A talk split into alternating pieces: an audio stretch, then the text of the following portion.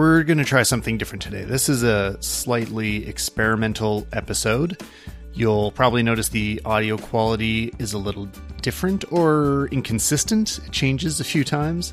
This is a series of interviews that I did for a recent YouTube video comparing Final Cut and Premiere and how some very high end professional editors that I look up to choose between the two software platforms. I find so often these um, these become like sport matches where people want to just cheer on the side that they're using. Uh, people post all these videos about why I'm switching to Premiere Pro or why I'm ditching Premiere Pro or I'm moving over to Resolve forever. And there's a lot of kind of hype behind it because I think that's what brings the clicks on YouTube. And I want to take away some of that, the, the kind of the bullcrap from the discussion. I want it to be here's why people actually make these choices and, and have a relatively unbiased discussion about it. Just a, a normal discussion with smart people and help you figure out which might be the right editing tool for you. And like I say, the audio will be a little weird. Uh, also, even the way that I'm doing the interview doesn't quite sound like the normal podcast. And this is because it was all recorded for video. Um, so, for one thing, you know, I'm interviewing people slightly differently to be able to have the smaller excerpts. And if you've never noticed, audio quality is usually worse in video, but you just you forgive it. Uh, it's it's insane how big of a difference it is once you start listening to. If you just put your headphones in and close your eyes, listen to a YouTube video, you'll notice, oh yeah, the audio sounds way worse than all the podcasts I listen to, and uh, you're just kind of more forgiving when you see an image. You you don't mind there being a bit more echo or a bit no, more noise in the background. Um, Anyway, it's not, it's not like the audio is that bad. You'll just notice that it shifts a few times. But I uh, really appreciate the guests that came on. Um, I guess uh, I'll let you know ahead of time who they are. First, we got uh, Thomas Grove Carter.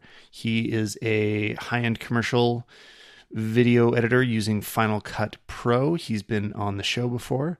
And then we've got Johnny Harris, who does borders for Vox and also has his own YouTube channel that he's been uploading a lot more to lately.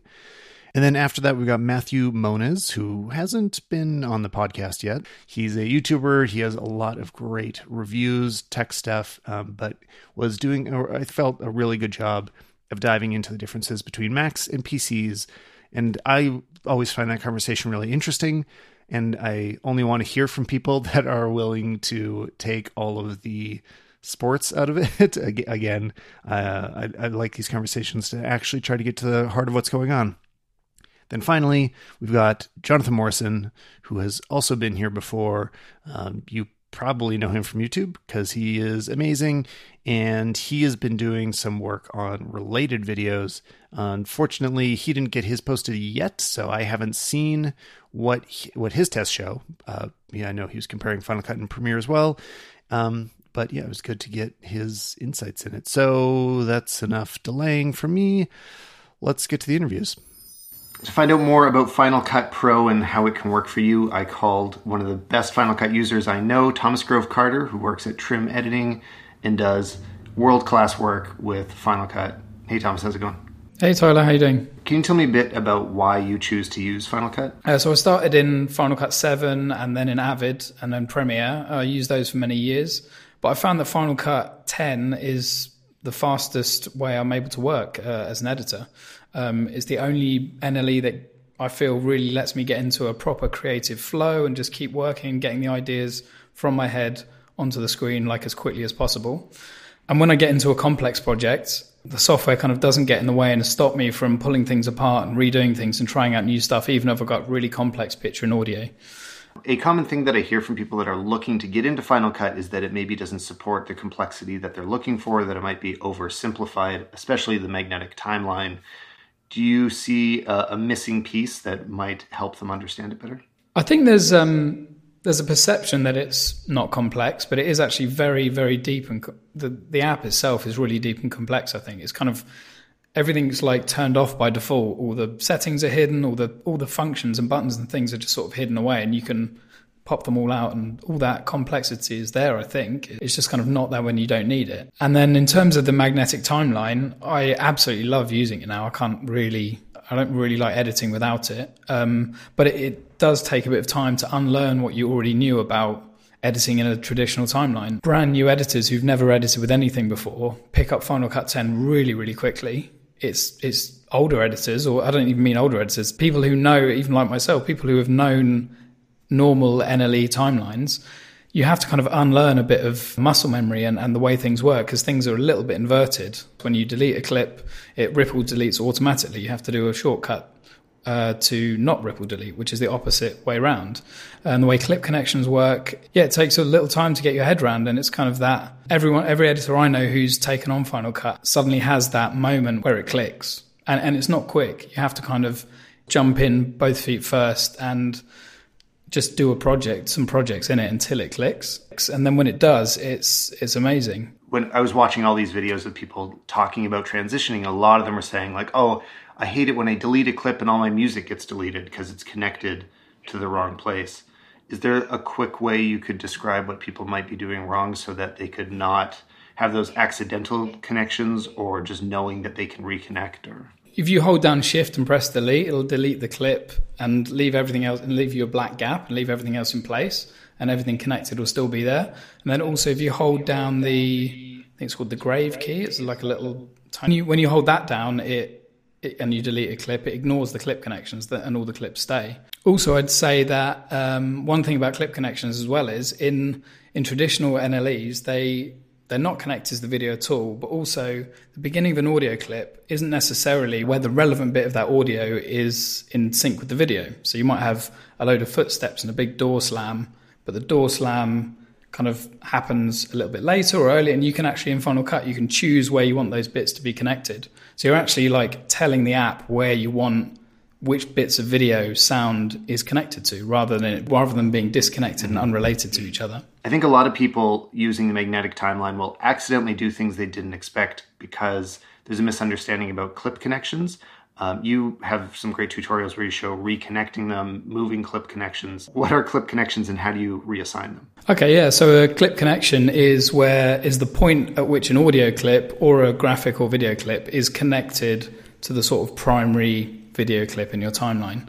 What it means is that you don't have to have the first frame of audio connected to the bit of video above it. You could have like if you've got a rising tone and then an impact in the middle of a sound effect, you can connect it at that that impact point to the correct shot. And then when you move that shot around, like say you've got a punch and you have it connected to the exact frame where the punch happens when you move those shots around uh, the relative place of that punch is kind of encoded into the timeline. So when you move your clips the sound effect goes with it. And and there's a shortcut just to move those clip connections. So you, the editor decides where they want those things uh, audio clips to be connected. Once you have that in your head that you're able to manage these clip connections, it just becomes a natural part of the process the same way that people turning on and off tracks and things like that is in a track based NLE. It's just one of the things you do and it just comes really naturally. When I look around, I can see a lot more examples of feature films that have used Premiere to edit the feature than Final Cut 10. Final Cut 7 days, I think it was there was a bit more energy behind uh, you know Hollywood using it. These days, there seems to be more people using Premiere. Why do you think that is? I think if you look at Hollywood's films, the majority of them we'd actually done in Avid. So there's that on top of it. But and I think the reason that a lot of more are done in Premiere is that Avid was was or is the standard thing that people cut in. Final Cut 7 came in and sort of worked off that same metaphor and that became popular. And I think when Final Cut 10 kind of threw everything out and decided to reimagine the way things worked, Premiere is a great replacement for that Final Cut 7 and Avid workflow. It kind of it, it works in the same way. So I think a lot of old Final Cut 7 users have picked up Premiere uh, and continue with that. I also think um, Hollywood productions, feature film productions are enormous, and um, Premiere probably fits those established workflows a lot better because it works in the way that it's expected to work, and then the talent pool of uh, assistants and things. It's you're not having to relearn, you're not having to retrain or relearn people. Uh, people having to relearn the software. It's kind of Avid, Premiere, Final Cut Seven. They kind of work in a mostly similar way. So I think Premiere's kind of filled the shoes of Final Cut Seven, which is sort of related to Avid as well. Which is why I think Final Cut Ten isn't used as much. Um, yeah, but there have been big productions that have used Final Cut 10. I think it's just it's a bigger commitment from the people who from the editing department. And I think most editors are busy editing and don't have kind of time to relearn stuff. Uh, and if you don't know that you could be doing stuff quicker or differently, then why would you bother um, learning something new? I suppose. Aside from the learning curve, do you think that Final Cut could be used on really big, complicated projects like that? Yeah, I mean, right where I work now, there's a guy who a couple of editors are working on a uh, like a six-part Channel 4 Netflix uh, drama here, which they're doing. They're 50 shoot days. They're getting rushes every single day. They're working on that. Um, we've had a guy here do a, feature film as well. And there's Hollywood features that have been cutting it, like uh, Focus with Will Smith and the Whiskey Tango Foxtrot by Tina Fey. Those are all done on it. So there's, you know, it, it works as a workflow. It kind of, there's no reason it can't be done. I think it's more about the, the editors and the people wanting to do it. And I think big Hollywood studios probably – when things work, you kind of stick with what's working. There's no point um, rocking the boat when you've got such, you know, when you've got months and months of things that need to hold together. There's a lot of people that like Premiere for how well it integrates with After Effects so that certain VFX pipelines can work more simply with that dynamic link feature. Um, is there anything missing from Final Cut if you're trying to do VFX? Like with regards to specifically, you know, going off to After Effects, it's kind of the you know it's the same with Avid. Avid doesn't have a dynamic link to After Effects as well, and people use that just fine for Hollywood movies. But Final Cut works so well with raw codecs, with ProRes, with all kinds of codecs and things that anything you throw at it, it can work with. So kind of you know, sending out renders from After Effects and bringing them into Final Cut isn't an issue. Um, obviously, it doesn't have the dynamic link stuff, but um, yeah, there's no there's no reason you can't turn over to to post. And I think in some ways there's kind of better. Maybe if you're a small production and you're you know you're firing stuff back and forth to After Effects with uh, with your VFX person or even the editors doing it. I think Premiere is probably a, a great case for that because you can be you know just sending stuff back and forth. But I think in bigger productions doesn't that hurt it doesn't need to be quite as it doesn't need to work quite in that way and i think there's a lot of things with final cut's metadata and its its roles based organization and, and xml where I've, we've got an app called producer's best friend and we can send an xml out and it gives all the metadata of the clips it tells what effects are on and we can produce these spreadsheets instantly that go to you know post houses and and that that's part of that vfx thing as well so i think the conversation about vfx is definitely in films and commercials is a lot bigger than just After Effects. What's something that you do feel missing from the Final Cut pipeline? Like what could be improved? I mean, I'm always excited to see new features that I've never even considered because um, none of us are asking for a magnetic timeline, but I love it. None of us are asking to work in the browser like we do, but I love it. So I'd be really interested to see stuff that I haven't even asked for or no one even has sort of conceived. That'd be great. But then one big thing I hear a lot of people saying I would like is sort of easier collaboration with other editors. Something where you've got better multi-user support and, and things like that. And I don't know whether that would be whether that necessarily needs to be tied to shared storage or if it's cloud based. I don't know exactly what it is, but kind of a nicer. I mean, it works well now. We have multiple editors working on projects, and we've got a jellyfish, and we kind of share projects and stuff like that. It works well, but it'd be nice if they're was a bit more of a seamless way of doing it. And I'm actually not actually sure. I'm not sure. I haven't really kept up on how Premiere works with collaboration and stuff like that. I mean, I know they have a thing, but I don't know that it's that widely used or I've talked to a few people that have said it got really good lately. Like their team okay. their teamwork platform means that two people can be editing the same timeline at the same time and hit it basically has like a change uh, log of like here's exactly the changes each, each person made and you can merge them together see the differences and accept the other person's changes and and also that it can be remote whereas uh, you know davinci's trying to do some of this too but it's only local um, based on like a local network storage. I don't know I, I love that idea in premiere being able to do it across the internet and you're just sending changes in the same workflow and uh, not needing to manually resync anything. Yeah, because if you've got mirrored drives or media in the cloud in some way or if it's being shared, then you know the actual editing stuff is quite it's just small bits of metadata, isn't it? Telling you where yeah. little blocks of clips are. Yeah, and, and then Adobe can also use Creative Cloud to sync the proxies. So if you're doing like a proxy, well, you're always doing a proxy workflow in Premiere. So if people sync the proxies with Creative Cloud, they both have synced, mirrored uh, access to the data, and then also synced timelines. So that that Premiere story is pretty cool right now. Can you imagine anything that would bring you away from Final Cut, or or do you feel like this is where you're gonna stay? Well, I, I guess a specific project could take me away. If there was a project where, I mean, I'm quite lucky where I work that we kind of run, we run the workflow and run the projects we do. So we choose to cut in what we want. Some of us cut in Premiere, some in uh, Final Cut 10, uh, most in Final Cut 10, and some in Avid. If there was a project where I was a small, smaller part of a team, um, you know, if there's a big TV show or film that I needed to work on, and and it was mandated that we needed to cut in something else, I'd obviously have to weigh it up. But depending on what the project was, I would obviously, you know, I'm an editor first. I'm not a, I'm an editor, not a Final Cut user, really. That so, yeah. you know, I'd use what was required. But um, in terms of features, I don't know because the sort of editing metaphor in Final Cut 10 with the browser and skimming and then the relationship you have with your media there and then the way the timeline works just is so clearly faster and better for me that I can't see me being pulled to another system that didn't have something that you know works as quickly for me as well because I really like I have I'm able to spend so much more time being creative and trying things out. You know, a lot of this, you know, Final Cut is faster at rendering and exporting and stuff, but the way it work, the way the metaphor works is faster as well. And it doesn't just mean that you can get stuff done quick earlier and get home earlier, but it also means that you can just spend more time doing stuff uh, and trying things out. Thanks so much, Thomas. I uh, appreciate the feedback. To get a Premiere perspective, I decided to call my friend Johnny Harris, who produces the amazing Borders show on Vox Media. You've probably seen it. Hey, Johnny. Hey, how's it going? I just noticed in, in our Skype conversation before this call that it was about 10 months ago that I was like, hey, you should check out Final Cut.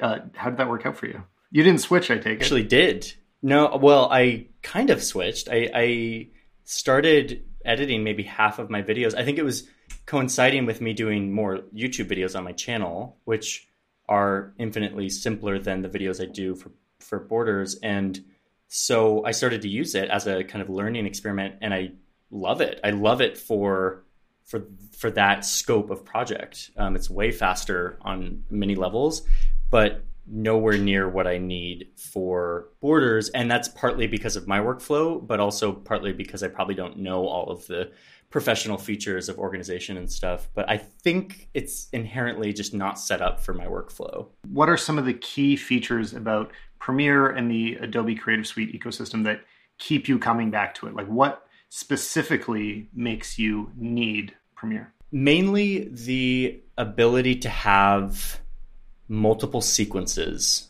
open at all times and being able to switch between those sequences and pull footage sequences, i.e., timelines, for those who aren't familiar with Premiere, being able to pull footage and organize them in different ways in different sequences, and then pull footage between sequences um, is a workflow that I've completely relied on. So when I shoot a terabyte of footage for Borders, you know, terabyte of footage in 1080, um, I will then come and do selects, which is basically me sorting out all of my footage based not on chronology or when it was shot, but what it's of. So I just have tons and tons of these markers that actually use adjustment layers um, to label these big chunks of footage. And then when I'm editing, and especially when I'm doing like B roll, I need to be able to pull from all of those footage. Some of it was shot on day one, some of it was shot on day seven, but it's all together in a bundle. And I just haven't found a way to do that in a really visual way in Final Cut, other than kind of their keywording and stuff like that, which it doesn't really connect with my brain very well. Right. In Borders episodes, there are a ton of visual effects. You have a lot of map animations, you have a lot of titling, you have a lot going on, a lot more than I do. Um, what is it about Premiere and the Adobe suite that lets you do that? Definitely integration with After Effects is a big one for me. I use the Adobe Dynamic Link feature from time to time, not a ton, but I use it enough to where it's really convenient for light animation to be able to dynamically link sequences so that when I edit them in a comp in After Effects, they immediately update for like lower thirds or location tags, things like that. And then just, I don't know, like being able to, the way Photoshop files and Illustrator files and the, the way they interact and integrate with Premiere is really great and helpful and smooth with me. Though I've, I've found that Final Cut does a pretty decent job with different file formats. Yeah, I just, I, the integration and the connection with After Effects is, is pretty important. Could you do an After Effects Final Cut workflow? Or would it be such a, a, pain to sync between them that you just wouldn't really use them together? No, I could. I totally could. Um, more and more I find myself rendering out MOV files or MP4s from After Effects so that I've got effectively a video file, which behaves the same in any editor. So I don't need it, and I need it less and less. I could totally do that. Um, graphics aren't the main reason I'm I'm coming back. It's it's more the environment, the editing environment, and my ability to play to play with footage in a way that uh, doesn't optimize for chronology. I feel like Final Cut optimizes for being able to lay down footage in the way you shot it in a way that is so much faster and so much smarter. But that's not what Borders is. Borders is not. It's not a vlog. It's not chronology. Between the archive and the interviews and the B-roll that I shoot, it ends up in some janky rendition that has nothing to do with chronology. It has to do with topics and story beats that are that just group very differently. And After Effects, or, or sorry, Final Cut Pro does not seem to facilitate, at least the, to my knowledge, that sort of a workflow that's very very nonlinear. Yeah that's surprising to me because i thought you were going to say it was all about the integration with after effects and your ability to animate within it but it's just the customization within premiere itself being able to move uh, bins wherever you want and the interface being able to structure mm-hmm. it in exactly the way that you need. Yeah which is funny it's actually not even the bins. When i say organization people immediately think of bins. For me it's not the bins it's the the way the timeline works and the way that you ha- I can have seven or eight tracks of video, seven or eight tracks of audio that are all just there and they're not trying to guess what I want them to look like or feel like. They are there and they behave in this kind of clunky, non magnetic way that um, allows me to interact with it and play with it. I'm all, I'm constantly playing with the footage and and I don't want it to snap or to to to like guess what I want it to do. And um, I haven't been able to achieve that kind of flexibility to be able to play with footage and B-roll on a lot of different tracks in Final Cut. And I would love to know if that if that exists, if there's a more flexible way. But um, from my experience, I just I haven't gotten close to that. Well, and if you've already completely learned a program, you don't necessarily just need to switch because maybe it's better out there. Like grass is always greener, but you have a system that's been working for you. So yeah, and I've well, see, I've actually tried though because the thing that I love about Final Cut is how fast and dependable and solid it is uh, as a Mac user, the render times are just like like dizzyingly fast compared to what I'm used to. Um, the stability of the program, the just everything has a smoother feel to it, and so I actually did try with the intention of switching, and quickly ran into a ceiling of like, man.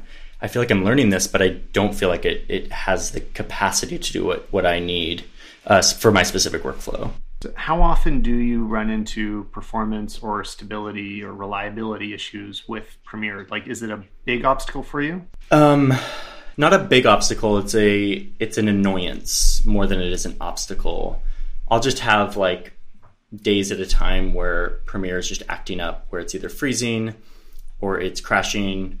Um, and it goes season like literally there's seasons of like Premiere hell, and there's like seasons of just like peace. And like i'm in a mm-hmm. season of peace right now and i don't know why but like I, have had like one crash.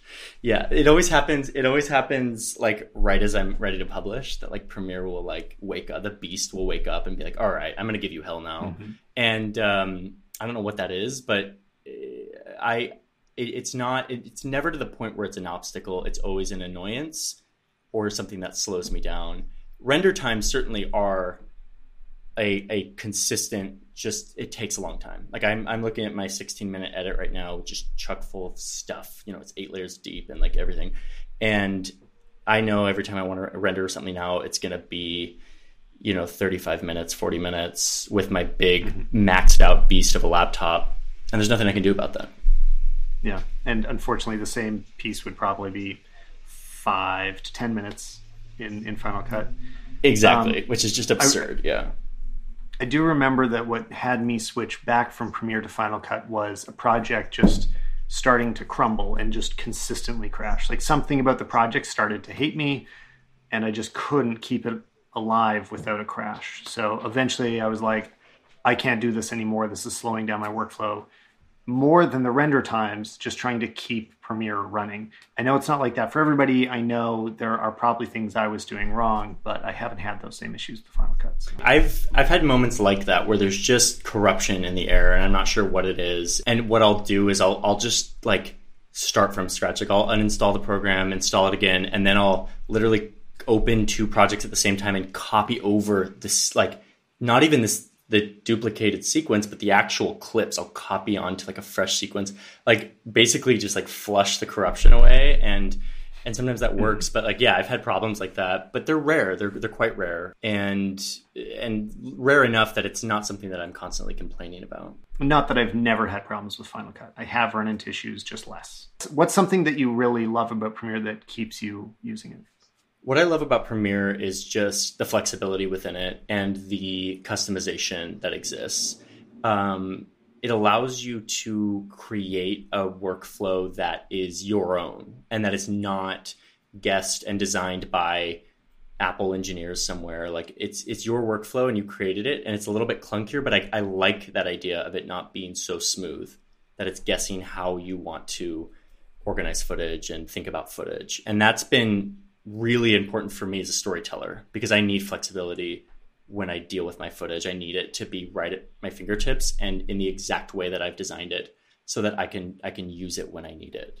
I imagine it appeals to the same part of somebody's brain like that, you know, I like building a PC. I would love to build a PC now, but Macs get the job done in the way that I like. So I, am not, but I, I, like that ability to customize and tinker. And I feel like it, uh, Premiere can trigger those same uh, synapses in your mind. I have a macro workflow that I use, um, hot, uh, hotkeys, like advanced hotkeys almost, that allow me to use hotkeys and, and mouse clicks to do a bunch of things in Premiere that just automate so many processes for me. And um, and I've been able to hack that a little bit with Final Cut, but it's a much more, I mean, as is very predictable, like it's a little bit more buttoned up and sealed up and and less mm-hmm. uh, flexible for tinkering, um, which is great, you know, and, and and actually great if I'm editing a vlog and I don't want to have to make all these these design decisions um, in my workflow design. I'm able to do it in like a really really concise way, and I can edit a vlog probably in,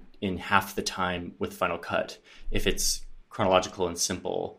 Um, but as soon as it gets super complicated and I need four, five, six tracks of video to play around with, Final Cut just turns into a nightmare for me. So, what would it take to make you switch, or or do you think you ever could switch? What would Final Cut need to do to bring you over?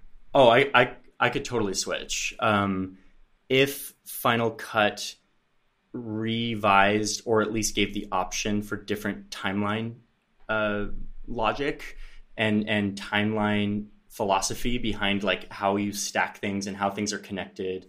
Um, with less of a magnetic, everything's attached, everything snaps really and ripples really nicely, then I could probably, honestly, that is the main thing. I know it sounds so simple, like the timeline, but if I show you one of my projects, which I can actually do, like you'll see, like the way I use timelines is ev- is everything for me. And if they changed it to more of a Premiere type timeline or an option for that, I would switch like immediately.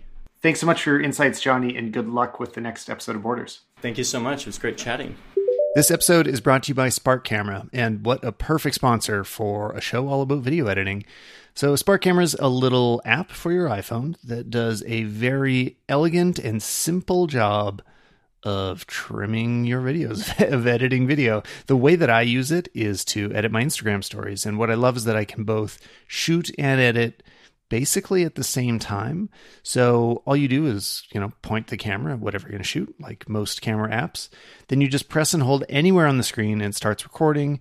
And then you let go to stop. And then inside you've got a you know all the editing tools that you'd expect you can trim clips and add music and adjust audio levels but in a really simple way this is really meant to be as quick moving as possible and I like it because I can edit together a bit of a vlog or an actual narrative in literally just a few minutes. It's not at all measured in hours.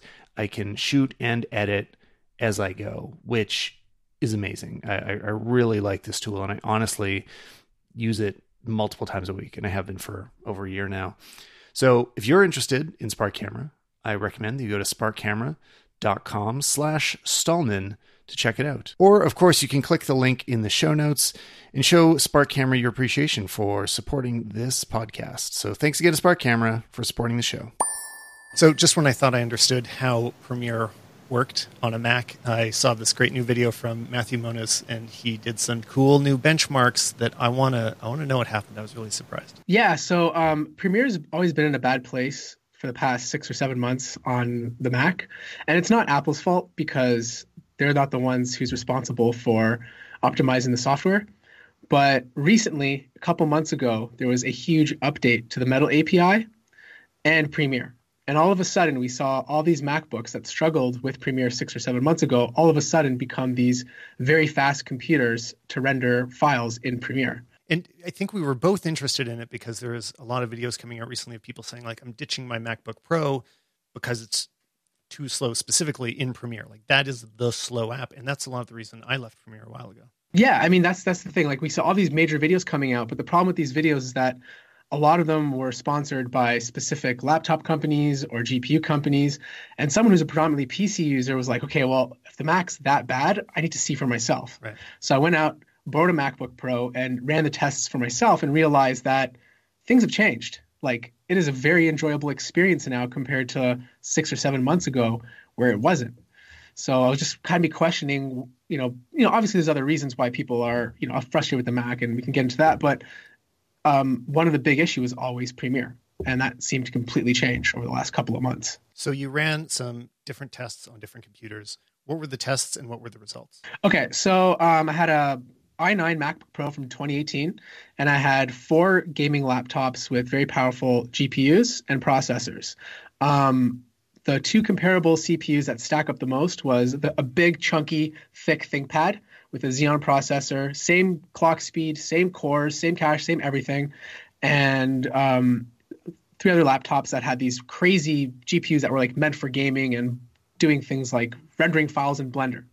So when I ran these tests, I did two specific tests. I made it a very specific test to, to us creators on YouTube that we do on a daily basis. So render a video that we usually do to upload and then playback because you know playback is probably the most important thing to us. How is the timeline going to feel when we're editing a video? Is it going to be slow? Are we going to have a frustrating experience? And to my surprise the macbook pro beat out all the laptops except for my crazy specced out desktop pc and it did it by a considerable amount of time and then when i did the playback test um, you know premiere still drops a lot of frames but the macbook pro happened to drop the least amount of frames yeah, traditional wisdom, and this is what I was expecting to say in this video, is that if you want to use Premiere, you should probably consider a Windows PC because you can spec it out as much as you want and you can, you know, make it as powerful as it needs to be, and then all of a sudden Premiere can be amazing. Um, and a lot of the advantage of Final Cut is that it can run on slower software. It just doesn't require as impressive of hardware. Sorry, I said that wrong.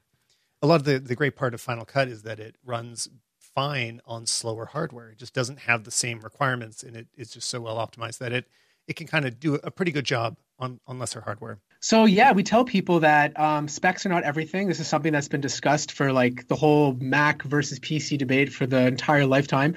That specs don't matter anymore when you have software that's been optimized to run well with the hardware. And we've seen this on the iPhone, which is our which is a great example, right? Apple controls the hardware, the software, and with that you get some crazy results. And we're starting to see companies like Adobe and Apple work closer together to do these optimizations. Like these optimizations haven't flowed down to the PC yet, and maybe we'll see something similar to what we're seeing on the Mac right now, two or three months later on the PC. So I think the message is to people who start, you know, bashing one platform over the other because it's not running as fast as it should, is to maybe be a little bit patient, wait for these optimizations to be put forth, and then make your judgment. Did you see any specific press releases from Adobe noting when this happened? Like, I didn't see this change come through. It feels like a press cycle just totally forgot to say, guess what? Adobe is way better now. Yeah, that's the thing. Like I, I didn't see any press cycles, but I remember watching. Um, I don't know if you know who he is. His name is Max Yuryev. He does like a bunch of like um, oh for sure, yeah, Mac Mac versus PC tests and stuff like that. And I remember him mentioning something about an update to Adobe that made Metal better, and that kind of clicked in my head. I was like, hey, you know what? I have to see this for myself. Like, how much better could it possibly possibly be? And to my surprise, it was a huge difference. There has been this long desire for uh, all Mac users to finally get NVIDIA support. Like that seemed like we can't do real high end work until there's NVIDIA. Like it's not a real pro machine if we have to work with uh, you know other any any other card because having CUDA support and AMD or uh, NVIDIA support is like the most important thing. Is that not going to be the case anymore, or is it? It's just for the really spec like special. is it just for the really specific uses where you're doing 3D rendering, Blender, things like that? Yeah, that's the thing. Like it's it's for very specific uses like 3D rendering, Blender, um, gaming, obviously. Um, you know, if you're if you're into more of the PC type games. But I mean, when it comes to video editing, um, now like every every NLE, which is uh, the short term for like these you know video programs, is now starting to find ways to use whatever hardware is in the computer to optimize it faster. So Final Cut's very good at using the the GPU for most of its stuff, and the integrated um, integrated GPU. Same with Adobe now. It's very CPU heavy, but it's utilizing the integrated GPU, which is what they call Intel QuickSync, and uh, the dedicated GPU that comes on the MacBook Pro. DaVinci Resolve, which is becoming very popular as well, is very GPU heavy. So you might find benefits to doing that type of work on a PC because that's when you can really utilize like an NVIDIA, NVIDIA GPU. And the thing is, people understand is like if you were to stick an NVIDIA GPU in a Mac, the battery life would suffer completely. Right. Like their chips are very hot. They have higher thermal limitations. So if you were to leave it off battery and run it at the performance that a MacBook is running right now, you could potentially have like battery disasters. So that's one of the reasons why um, Apple continues to, you know, gravitate towards AMD. Their TDP on their GPUs are significantly lower, and therefore you get better battery life and better results when you're not plugged in. Having a difference between plugging in performance and unplugged performance as a Mac user seems surprising to me. Like I, I wouldn't expect my computer to do that, but it, it makes sense when you've got to make sure that the GPU isn't, you know, completely killing your battery when you're trying to use it on the go. Absolutely, it's a it's a balancing act. Like you can go, you know, if you go one way, then the other side's going to suffer. Um, you know, and, and same holds true when you you start looking at the other end of the spectrum. But if you want the best balance of everything, some sacrifices have to be made, even if it doesn't mean you have the most powerful GPU. And you know, like we've been talking about, what we're seeing right now is that doesn't necessarily need to be the case for certain applications anymore. You know, especially for us video creators, you know, we're finding that um, they found a way to utilize whatever is on the computer to to make the experience better for all of us. So I noticed in one of your videos you said you're going to be using a MacBook Pro a little more. Yeah, I mean, honestly, I'll be honest with you. Like, I I've haven't used a MacBook in eight years. Like it's like I mean like I haven't bought one, used one in eight years. I mean I've used it for work and stuff, but um, my experience has been really good. Like I'm enjoying it. I love Mac OS. Um, you know, being able to just like the little things, like you know you have your watch on, you automatically log in, phone call comes in, and you're on your MacBook, it goes there. Just like the little things that most people take for granted, you start to appreciate again. And I still think that's like one area that uh, you know Windows is still struggling with. But at the same time, it's like I like to game as well. It's like, oh man, I got my MacBook. Um, maybe I'll play Diablo because that's all I can handle right now. I'm still always tempted to build a PC. Like I'd love to build something that could render out uh, the 4K RAW from the C200 quickly. Uh, I mean, I don't know. I haven't built a PC since college, so one of these days I'll call you and ask you what I should do. Yes, you should do it because you know what? Even if you, you know, we're, we're in the we're in the business now or in the, in the, in the sphere where we have that opportunity, and it's still fun. It's a lot of fun to do. So you should definitely take advantage of it. Awesome. Thanks for coming on. No problem. Thank you, Tyler. So I've got Jonathan Morrison here, who you all know from YouTube, but he's been doing some deep dives into what's actually going on with Premiere and Final Cut. I don't know what you've been working on. What, what have you been finding? Yeah, I mean, my my biggest thing is one first and foremost. I use Final Cut Pro 10 primarily, and I think I've always kind of teased Premiere, and just because I'm biased with Final Cut and I use it, uh, I wanted to dive in and really learn Premiere before I, I sat there and made any assessment or whatever it is. Because it's one thing to open a program and you know make some cuts or to import an XML, um, but I wanted to actually sit there and before I really made an assessment, kind of learn the program. So that's where I've been right now. And along that way, I've seen, you know, as much as I would have given Premiere a hard time, I feel like they're they're trying or they've made improvements in terms of hardware and software optimization. There's some weird things in terms of the actual program that I still prefer Final Cut with, but it's it's clear that they're trying to step up that realm in terms of you know optimization.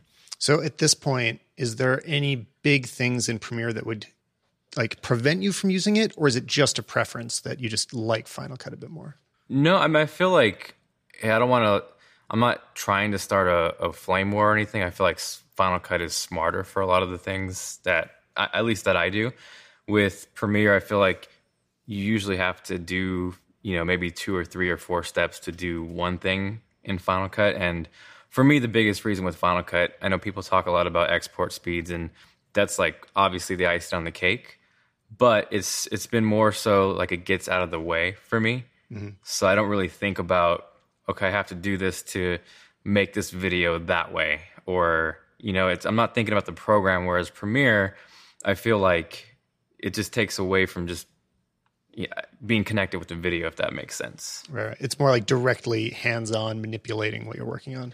Right. You do have a lot of control, but there's just a lot of really, you know, silly things that don't make sense to me. Something as simple as stabilizing a clip. If if the actual video resolution isn't the same as your project size, you have to nest it just to stabilize it, which seems, you know, weird.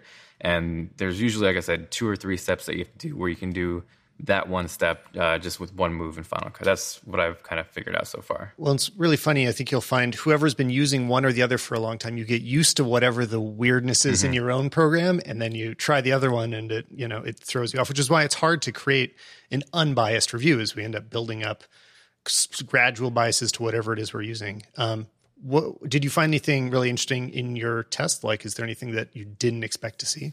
I think probably what I was most surprised with is how maybe how hard Adobe's working on the Mac side of things, where I, I feel like there's this narrative that you know if you want to use Premiere, you have to get a PC because it's optimized to work better. And with some of the Vega stuff, especially with the iMacs and the MacBook Pros, and um, even the the 5K iMac, the non-Pro, um, that has Vega in there, and it's you know if you use Premiere, it, it is using that video card to its max capabilities. Like it is squeezing every bit of performance out of that, and um, I've stacked up. You know, we built this custom uh, custom rigged PC build that it's it's an awesome machine. It's super powerful, but you know, throwing like the 2080 Ti in there, that's a really expensive card and it's powerful for sure. But the performance uh, for what you would think you would get on the PC side of things, it's not as drastic as you might think. So, and you know, there's I can maybe send you uh, video or screenshots, but in on the PC side of things, like it was nice to see even in Premiere, it's using like 30 to 50 percent of the of the video card in there from NVIDIA.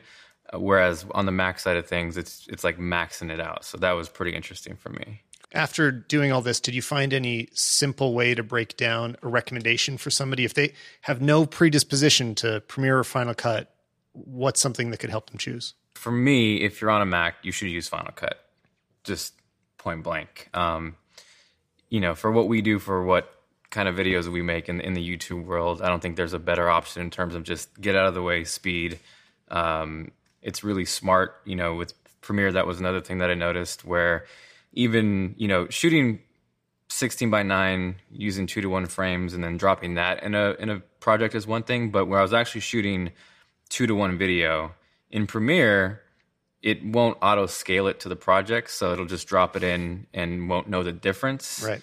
And Final Cut, you drop it in, it scales it appropriately, and those little things where you're not thinking about it. Um, I think probably if you like the idea of building a computer, I don't think the performance on Premiere is bad by any means. Like the machine that we built, it it flies with Premiere as much as it could, I guess.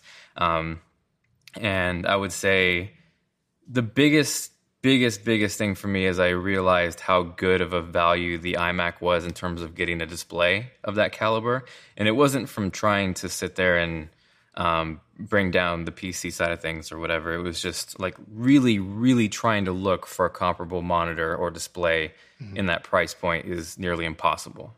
And so at the end of at the end of the day, we have this um, PC that we built that's about three thousand dollars, and that's not including paying for Windows, and that's not including obviously a keyboard and mouse is one thing, but you're missing out on the display, um, and that was kind of the biggest difference that I saw for sure. Yeah, I think in the in the end, it's not really that interesting whether people uh, want to get really excited and angry about different brands, but like in the end, you know, Right. choose something that you end up feeling good about, and when you're using it, you feel like you're able to focus on the job and not so much on the conversation about Mac Right. versus PC because it's not it's not actually that interesting of a conversation in the long Right. run. Um, did you spend any? T- did, did you happen to test uh, DaVinci Resolve at all? Because there's a lot of excitement. About I it have lately. I haven't yet. I've always liked Resolve, and I guess I I kind of figured Resolve was going to perform really well, anyways. And for me, it was honestly just trying to learn Premiere from like the ground level and not trying to do hacks or workarounds. So I wanted to learn. You know, a big part for me with Final Cut is the magnetic timeline, and with Premiere, it's different, and you can get around that with you know like ripple cuts and stuff, and you know right off the bat, if you do that, there's a way to to kind of mimic the the magnetic timeline but then if you do that by default you end up cutting your music track at the same time which drove me crazy. Obviously you can lock it but it's just those little those little extra steps that you have to take. I will say if you you know there's this whole world of laptops and desktops and if you if you're in premiere and you have no problem being glued to your desk building something is a great way to go the one thing I noticed with Windows laptops is with um, Premiere, especially with these heavy video cards inside these laptops, you're not going to get full performance unless you're plugged into a wall. And, you know, that's silly, but a lot of the times I like to not be plugged into a wall on my laptop. And so this isn't a this isn't a PC versus Windows. If you use Premiere um, and you don't mind being on your desk, you know, building a desktop is is a great way to go.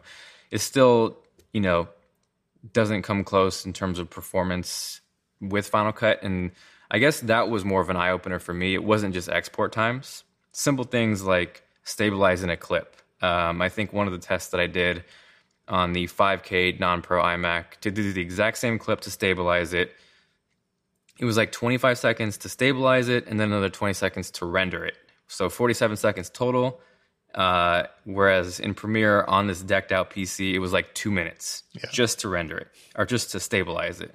So it's not just export times; it's the little everyday uh, important things that also add up that I don't think people kind of really give it credit for. I feel like it's kind of you hear it in basketball where it's like those those plays that don't show up on the stat sheet that you know they're almost like phantom advantages kind of start to come through when you mm-hmm. really use both of them Did you find anything in the end that would be a use case for Premiere for you that like, oh, for this video, we're doing this specific thing and Premiere might do a better job for it? nah That's right You don't have to find one.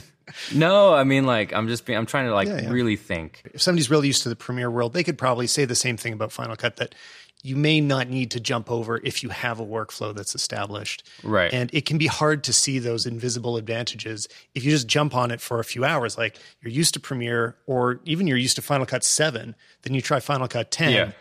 Relearning it will slow you down so much in that first few hours that you may not get to the point where you realize how it can be faster. Yeah, and I think I'm gonna keep an open mind continuous through this. But for me, it was just something as simple as I didn't realize how much I appreciated something as small as scrubbing video with my mouse, and that's not something you can just do in Premiere. Um, they have like the old folder structure with bins and stuff, and you have a little tiny micro thumbnail that you can kind of scrub over. But with Final Cut, for example, if you have that clip in your viewer, you're just scrubbing your mouse, and something as small as that that I, I would have assumed was there. Like those are the smaller things that I appreciate. But I think at the end of the day, you know, software goes as far as the person using it, and I I feel like I could make an equally awesome video in Premiere. It's not that it's a bad program. I just obviously I'm comfortable in Final Cut, and you know they make great things in Premiere. Just it depends on how you use it, the machine you're using it, and I don't think you know it's as unoptimized or as bad as some people, including maybe my older self, uh, would have would have given it a hard time for. Awesome. Well, thanks for having an open mind and doing the hard tests that help people make decisions.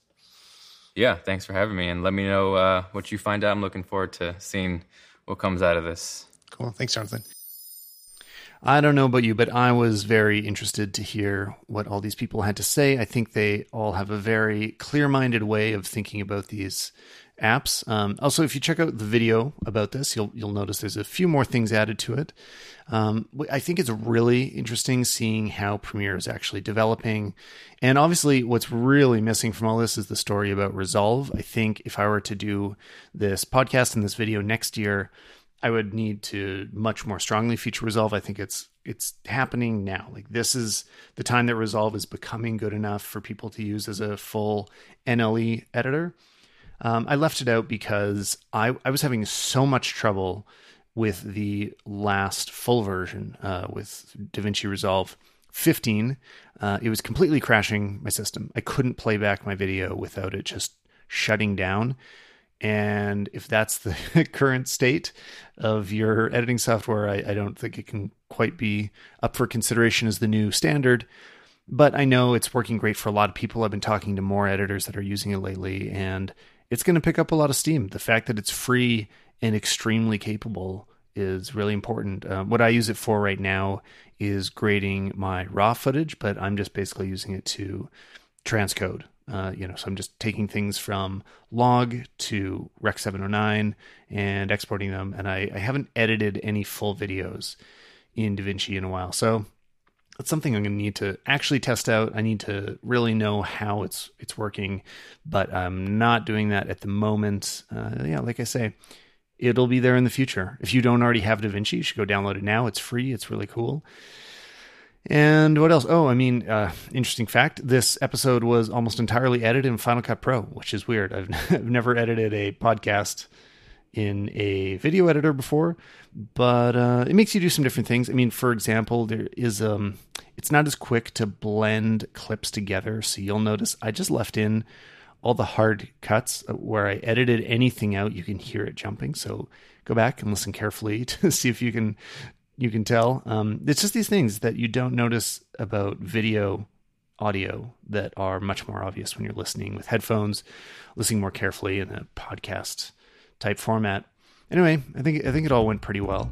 One more time, thanks to Spark Camera. Go to sparkcamera.com slash Stalman. I, uh, I really have appreciated their support and love their software. And thanks for listening, guys. See you next time.